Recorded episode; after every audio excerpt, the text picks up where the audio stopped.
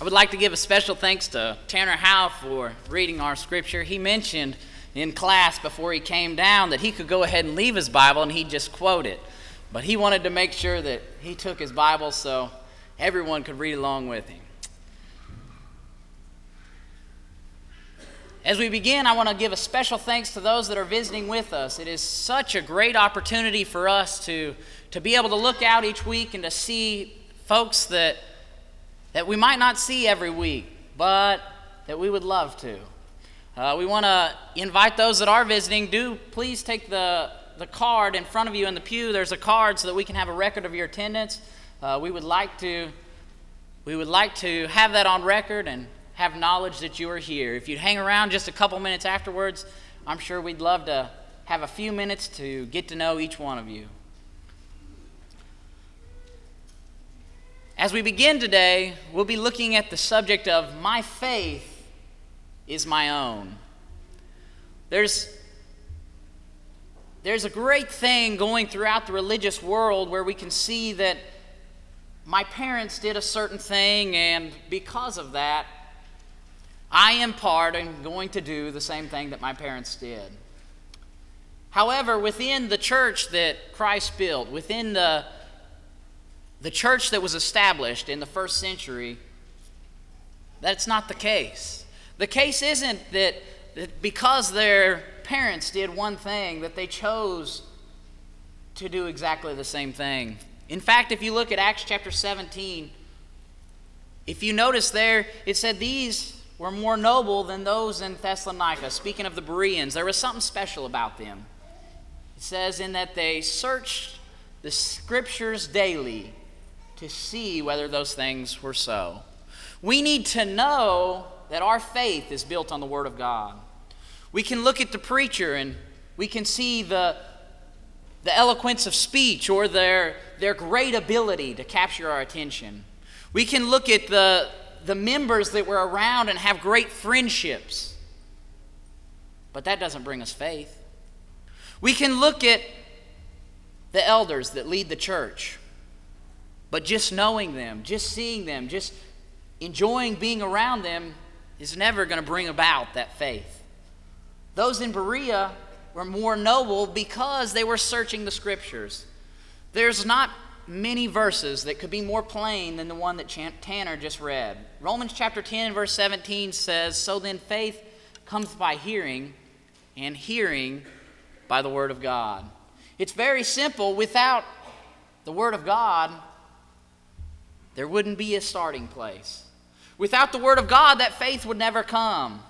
They've got to hear that Word of God, which is going to bring them to a point where they can have faith.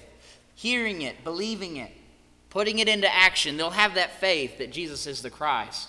So the question today is, while we begin our study, let's make sure that our faith is our faith. We're not going to make it on someone else's shirt tail. We're not going to make it just knowing that so-and-so was a great person. But in fact, we've got to make it because we've looked at the Word of God, we've believed the Word of God, and we've put it first in our lives. If you notice, our faith being our own, building our faith comes through our study. Building my faith comes through my study. We notice Romans chapter ten, verse seventeen. Faith cometh by hearing, and hearing by the word of God. Also, you can look at First Thessalonians chapter two and verse thirteen. It says, "For this cause also we thank God without ceasing, because when we receive the word of God, which ye have heard of us, ye received it not as the word of men." Now, there's something special about it, because it's not the word of men. This word that we have to study in order to have the faith is the Word of God. It's the Bible that we read on a daily basis. It's the Bible that, that is all-inspired, mentioned in Second Timothy chapter three and verse sixteen. It's the Word that God spoke. Through the pen of the apostles, now we have the Word that we can study. The Word of God, the study of it, must be a part of our life in order to have a faith which is our own. Now we notice in First Thessalonians two, verse thirteen, that it wasn't man's words, but in fact it was God's words. In fact, man's words won't bring faith at all. You can listen to me and and the things that I say outside of the Scripture, they'll never bring you faith. But if you get into the Scripture and you look at the Bible and the things that are written there, that's where your faith comes. Notice in Second Timothy chapter two, verse two, it said, "And the things that thou hast heard among uh, the, hast heard of me among many witnesses, the th- same commit thou to faithful men who will teach others also." The things that thou hast heard of me, he's talking about the Word of God. He's talking about the true or the truth. He's talking about the truth of God. If we listen to that, if we understand that, it says the same commit thou to others. Those that are faithful are also going to have that job of being out committing it to those around them. But notice it's the Word of God that they have to that they have to receive in order to be able to go out and to teach something that's important, something worth hearing. The things that thou hast heard of me, the Apostle Paul says. Now we can notice that man's words deceive. Look at Jeremiah chapter fourteen. Jeremiah chapter fourteen and verse fourteen. We know that through God's words we can have faith, but when you look at man's words, there's a problem. If we try and trust men, verse fourteen in chapter fourteen of Jeremiah, it says, "And the Lord said to me, the prophets prophesy lies in my name. I have not seen them, command them, nor spoken to them. They prophesy to you a false vision, divination, a worthless saying, and the deceit of their heart." You got to be careful because you don't know what Jared Rhodes has got on his, on his back burner. You don't know what ulterior motives I might have as I stand before you and try and present the Word of God. We need to get in here and check what's said. Don't trust me just because I'm saying it. Again, in the New Testament, in Matthew chapter uh, seven and verse fifteen, it says, "Beware of false prophets who come to you in sheep's clothing, but inwardly they are ravening wolves." There's a motive behind them. There's something that's different than the doctrine of God. They have an ulterior motive. We want to make sure that we check, we study, and we will get that faith that comes through the study of God's Word. Though man can deceive us, God's Word will never do that. If we look in God's Word, we can have that faith that will only come by hearing. The message that we teach, we've got to teach that old message, that same one that was taught in the first century in Acts chapter two, and even before, as the as the way was prepared, as the, as the Messiah was still here on earth, as Jesus was out teaching. As you can see his first sermon in Matthew chapter, chapter five, we've got to teach that same message that was taught. We've got to teach that same thing that he taught then. If you look in First Timothy chapter four, verse six, it says, "If thou put the brethren in remembrance of those things," talking about those things in the previous verses and including uh, the doctrine of God, following after the doctrine that was commanded to follow. "If you put the brethren in remembrance of those things," or these things, "thou shalt be a good minister." That's what we want to be. We want to be true to the Word. We want to be following after the Word which God had intended. Not only do we want to build our faith through our study, but we want to teach our faith through our teaching. We want to tell others about our faith through our teaching. We want to spread that gospel. We want to teach that message to others. Also, we want to show our faith through our action. I actually skipped the second point. They might have skipped it too. We'll see. Uh, we want to show our faith through our action. There's actions that we have as we live our daily lives. People look at us. They see us. They see the things that we do. One of the most uh, prevalent verses or or probably one of the most memorized verses, Matthew chapter five, verse sixteen says, "So then let your let your light shine before men, that they may see your good works and glorify your Father which is in heaven." Let your light so shine before men. Let it shine in a way that people, when they look at you, they see your good works and they glorify your Father in heaven. Our faith is shown through our actions. People look at us and they see the way that we act. They see the way that we live. Galatians chapter five, verse twenty-two He says, but the fruit of the Spirit, the Spirit living in us. But the fruit of the Spirit is love, joy, peace, long-suffering, gentleness, goodness, faith, meekness, temperance. Against such there is no law. But if these things be in you and abound, they make you, ye shall be neither barren nor unfruitful. The Spirit living in you, because you have God within us. It says the fruit of the Spirit, what is shown forth, what people see are these things. People see love. They ought to see love in a Christian. Your faith within you brought it to the point where now people around you look at you and they say, wow, that person is a person of love. That person is a person of joy. That person has peace. Love, joy, peace, long-suffering, the list goes on. All those great attributes should be seen by those around you because you are living as a Christian, because you are living as you ought to. Our faith should throw, show through our action. We want to be sure that the action that we take in our lives sends that good, lo- that good light.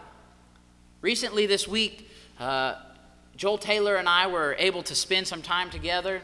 And while we were together, we were talking about the great influence that we have when we're out in the community.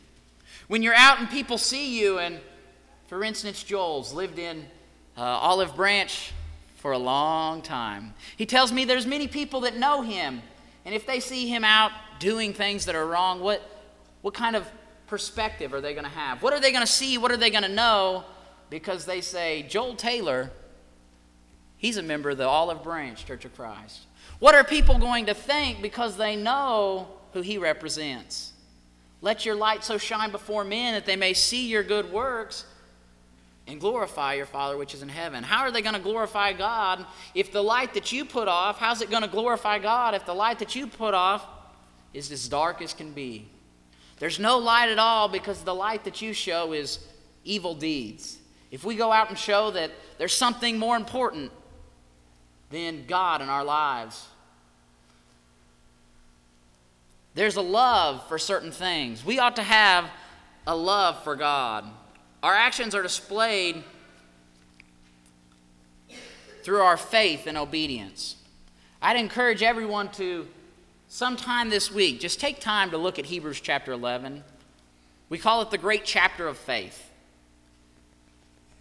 If you look at each of those examples, these people that are, are spoken of as great men of faith, Noah, Abraham, Abel, many people.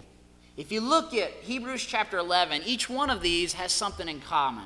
There's something that's important that brings these people to the point where they're called someone of faith, someone in faith.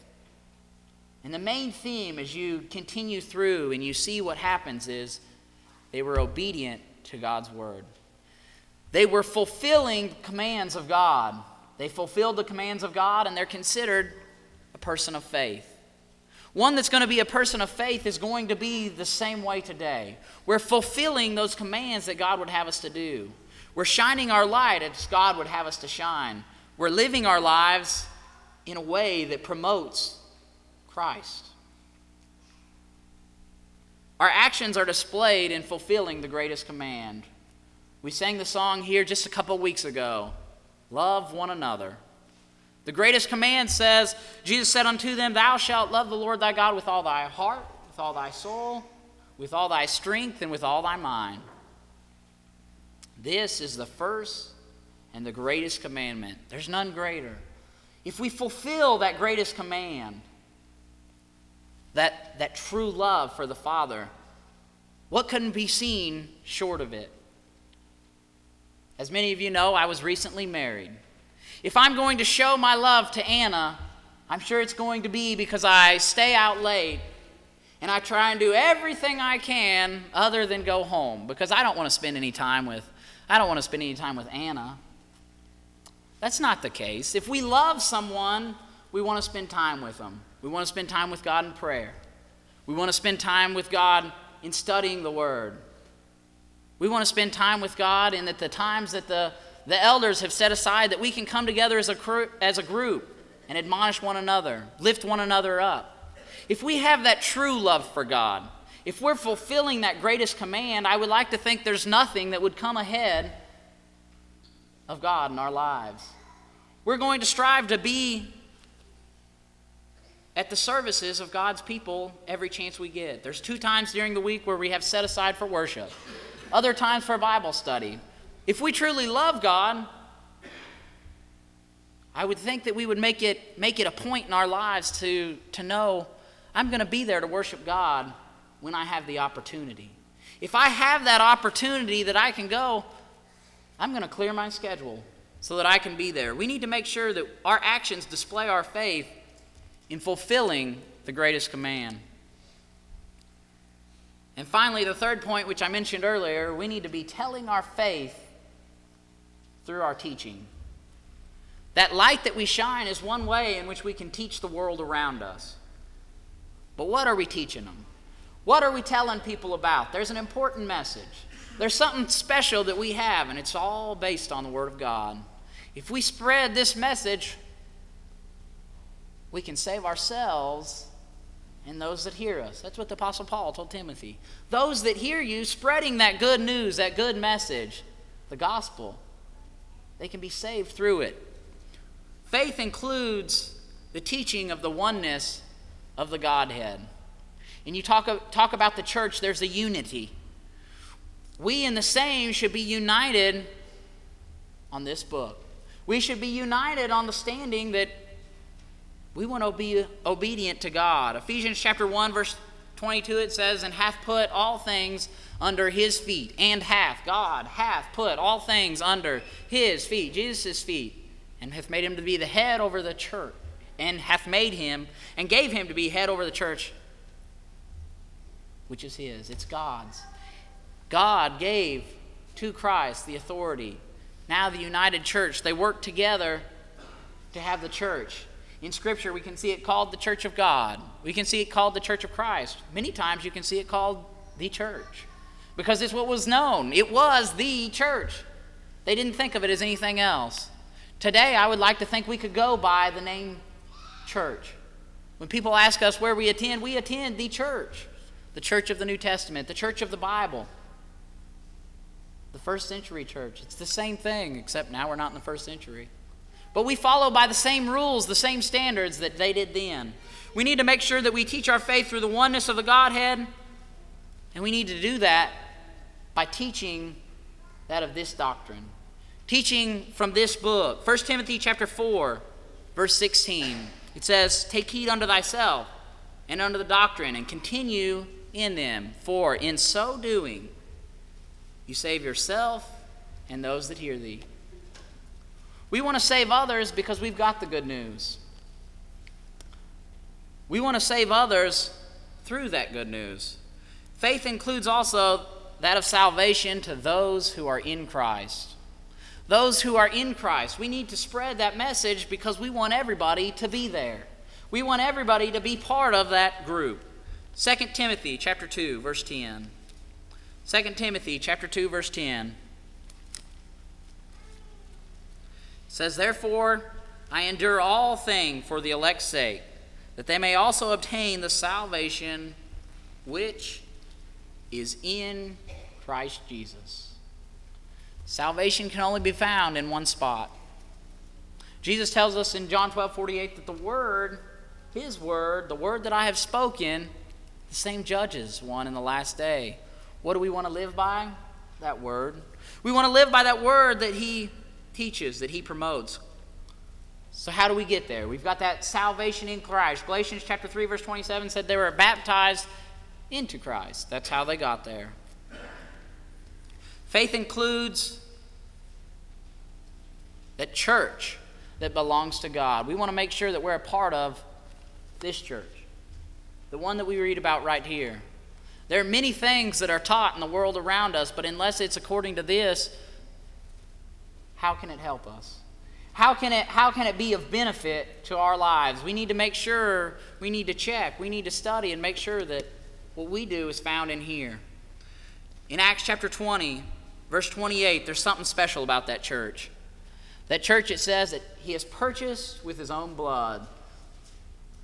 If it doesn't belong to Christ, I don't know who it could belong to. It says he purchased it with his own blood. What a price.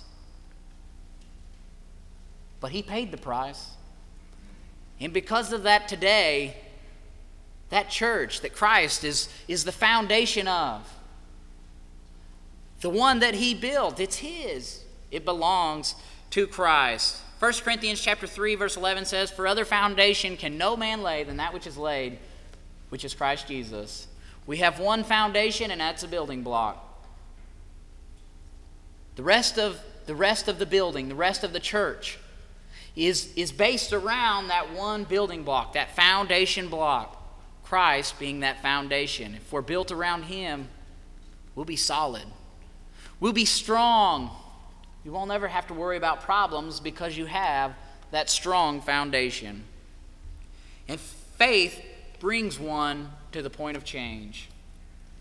If there's anything we need in life, we need that faith which we've developed through the Word of God. And we need that faith that has developed within us to the point where we know if we've done wrong. We know if there's, there's something that's wrong in our life, and it pushes one to change. Notice in Acts chapter twenty and verse twenty-eight. I mean, sorry, that was our last verse. In Acts chapter eight and verse twelve. If you look at Acts chapter eight and verse twelve, uh, Philip here preaching, it says, "But when they believed Philip, preaching the things concerning the kingdom of God," what happened? It says, "They were baptized, both men and women." Hearing the word, Philip was preaching. They heard what he was preaching. They knew it was God's word, and it brought them to the point where they said, "I've got to do something. I've got to make a change in my life." And it says, "And they were baptized, both men and women." The word of God's applicable to all. The word of God changes lives. If we're willing to build our own faith, we'll have that faith that gets us to heaven. I dare say that it's a sorry thing to think that some might come to services just because of their parents. I encourage the youth group on a regular basis. Don't let it be because your parents make you come that you come to services. I understand there was a time in my life that I probably went to church because I didn't know any better, and I would sure like to be at home and to play my games and play with my Legos and all that fun stuff. But there comes a point at which your faith has to become your own. And that's only going to come because your study of God's Word. Each person has to put that on themselves. Our faith must be built through our study. Our actions must show our faith to the world. And the teaching, the telling that we do, should reach out to the souls around us. Notice each time it comes back to my teaching or our teaching. Think of it individually. It's your action. It's your teaching. It's your study. It's my teaching. It's my action. And it's my study. It all comes down to me in the last day.